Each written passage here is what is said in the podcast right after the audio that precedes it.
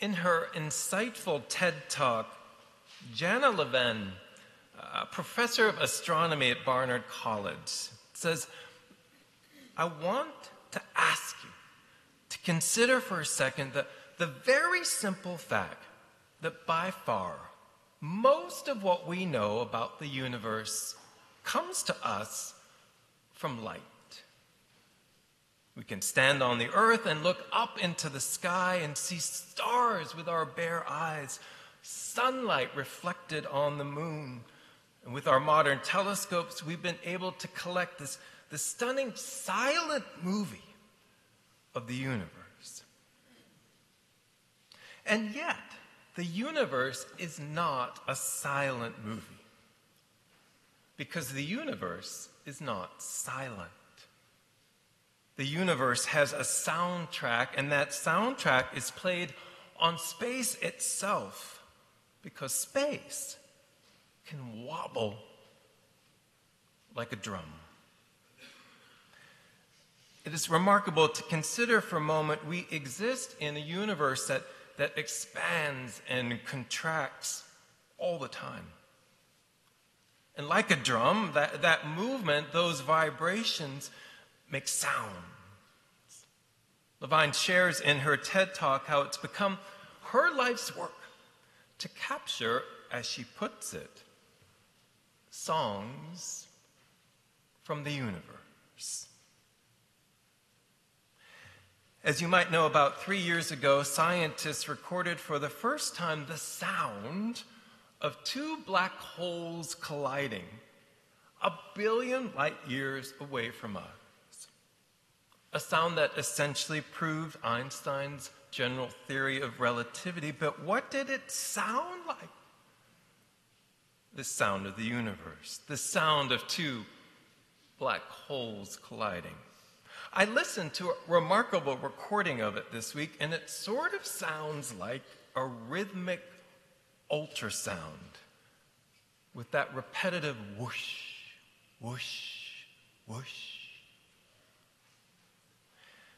Isn't it amazing as human beings we were first able to capture a sound created a billion light years away? Isn't it amazing we live in a universe that has this God given ability to create sound?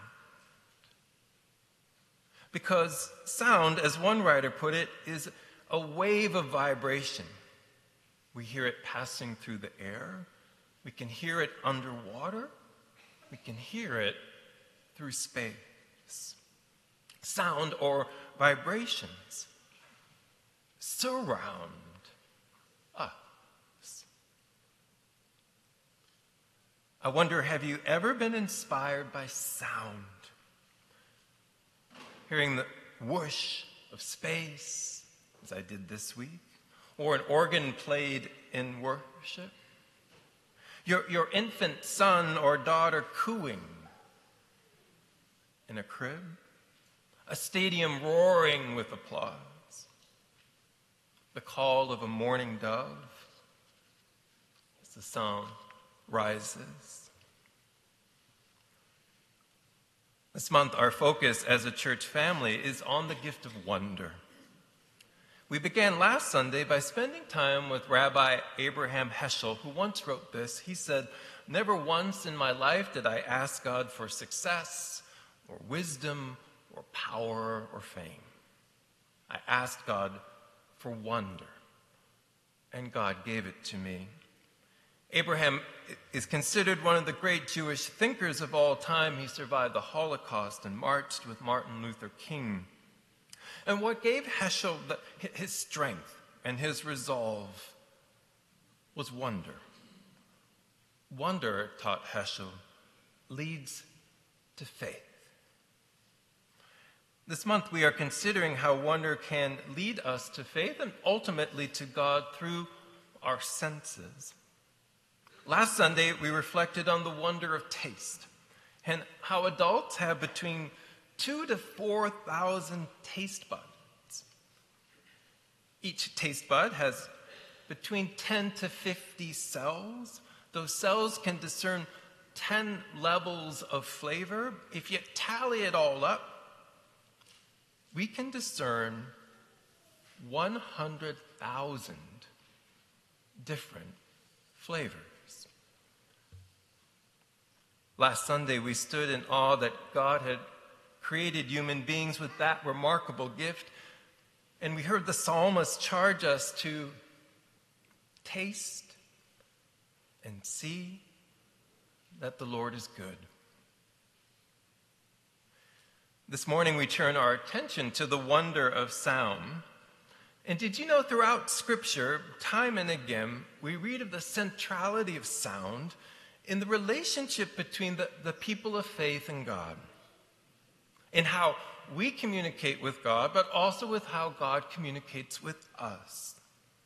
We hear that in the psalmist's words this morning as we read, Praise the Lord, praise God in the sanctuary, praise Him with the sounding of the trumpet, the harp and the lyre, strings and pipe, and the clash of cymbals. Let everything that has breath praise the Lord.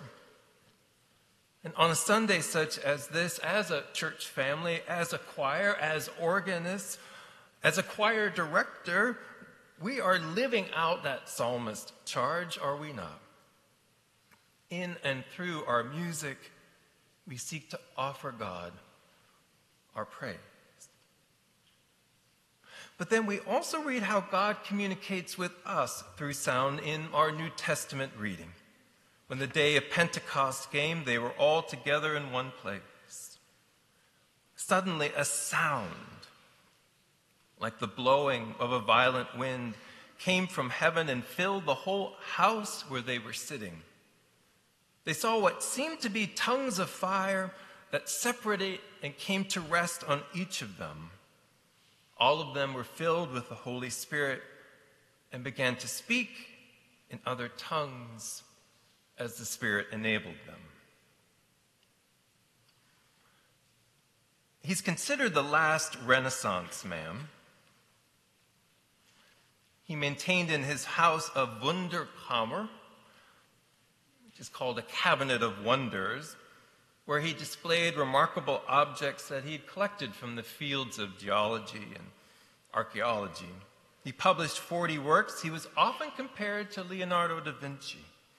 He was given the titles of Master of a Hundred Arts and the Champion of Wonder. Before this week, I had never heard of him. His name is Athanasius Kircher, he lived from 1602 to 1680. But an aspect of his life that truly fascinated him was music. He wrote a famous book, for example, that reflected on how harmony gives us insights into how God constructed the universe. He wrote down the notes of bird song. He drew illustrations of, for example, a hydraulic organ. Life for Kircher meant to, to seek music and to hear music and to discern how music and sound are communicated. Today, Kircher is primarily remembered as one of the very first to observe what has come to be called Aeolian sound. After the Greek god of wind, Aeolus. Now, what is Aeolian sound? It is the sound that is produced when wind passes over or through an object. There's a mathematical formula for Aeolian sound. I wonder if you ever heard the sound that wind makes.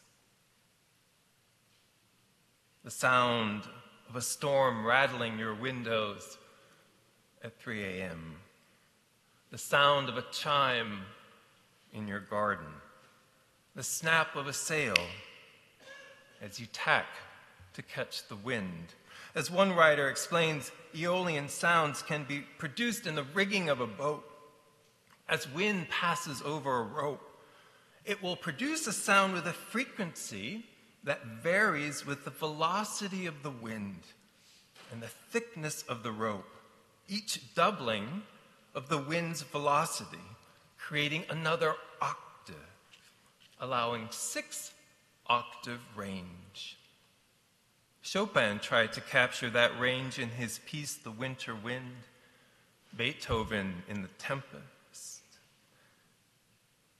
When the day of Pentecost came, they were all together in one place. Suddenly, a sound like the blowing of a violent wind came from heaven and filled the whole house where they were sitting. Can you imagine the sound of that wind? Can you hear that Aeolian sound as it passes over and through the walls of the house where the disciples sat? Or even over and through the disciples? This week I wondered if that wind jumped in octaves as it whistled through that room. I wonder if it revealed, as Professor Levine put it, a song of the universe, the sacred vibration of sound. In response to this Aeolian sound encircling them, the disciples began to speak in all these different languages. And the Jews who were there said, Aren't all those who are speaking Galileans, meaning non Jews? How is it that we hear them and understand them? What does this mean? Which is the question, is it not? What does this mean? What is the purpose and the meaning of, of all this sound? How do we make sense and understand it? Of Professor Levine's songs of the universe and Aeolian sound of the, of the roar of the wind and the cacophony of human voices in the second chapter of Acts. Alex Ross is one of my favorite columnists. He writes about music for The New Yorker. In his insightful book, Listen to This, he notes how sounds typically have a purpose. He notes how Beethoven's symphonies promise personal and political freedom. Wagner's operas inflame the imaginations of poets and also demagogues. Stravinsky's ballets release these primal energies. In the 1960s, the Beatles incited uprisings against social norms. Today, a teenager blasts hip hop to psych himself up. A teenage executive puts on a Bach CD to calm her nerves. Sound, which is vibrations in space, the air, water, when it reaches our ears, our bodies, our spirits, those vibrations move molecules inside of us and they change us. That is its purpose, so to speak. And it's clear that's what happened to the disciples on Pentecost. Now, it's helpful to know on Pentecost, that day they were celebrating a Jewish festival. A Jewish festival that celebrated the harvest and the giving of the Ten Commandments. It was called Shavuot. In other words, on the day that we celebrate Pentecost, the Jews that day were celebrating that God sustains us and gives us guidelines to steer our lives. So perhaps it is not by chance that the Holy Spirit appeared on Shavuot, which became for Christians then Pentecost, which means 50 days or seven Sundays after Easter. It is not by chance the one who creates the songs of the universe stirred up the air and the wind and the spirit blew through the disciples' lives that day. This month, we are opening ourselves to wonder. First, through the gift of taste, as we seek to pay attention to the wonder, the gift of taste that God has given us. Taste and see the Lord is good. I also invite you to open yourself to the wonder of sound. So, this afternoon, this week, this month, I invite you first of all to pay attention to the, to the wind. As you hear it, as you feel it, know it just might be the Spirit of God passing over and through you in Aeolian sound, as the wind stirs the leaves above your head on a long walk, as the wind carries the sound of laughing voices across the lake, as the wind transports the scent of peonies in your garden. And I invite you to listen to the extraordinary span of languages spoken by human beings, and especially on this Sunday invite you to listen to the glorious sound of music by which we seek, as the psalmist charges, to praise God. For it is all a gift, is it not? And is it not all, if we think about it, wonder? In the name of the Father, and of the Son, and of the Holy Spirit. Amen.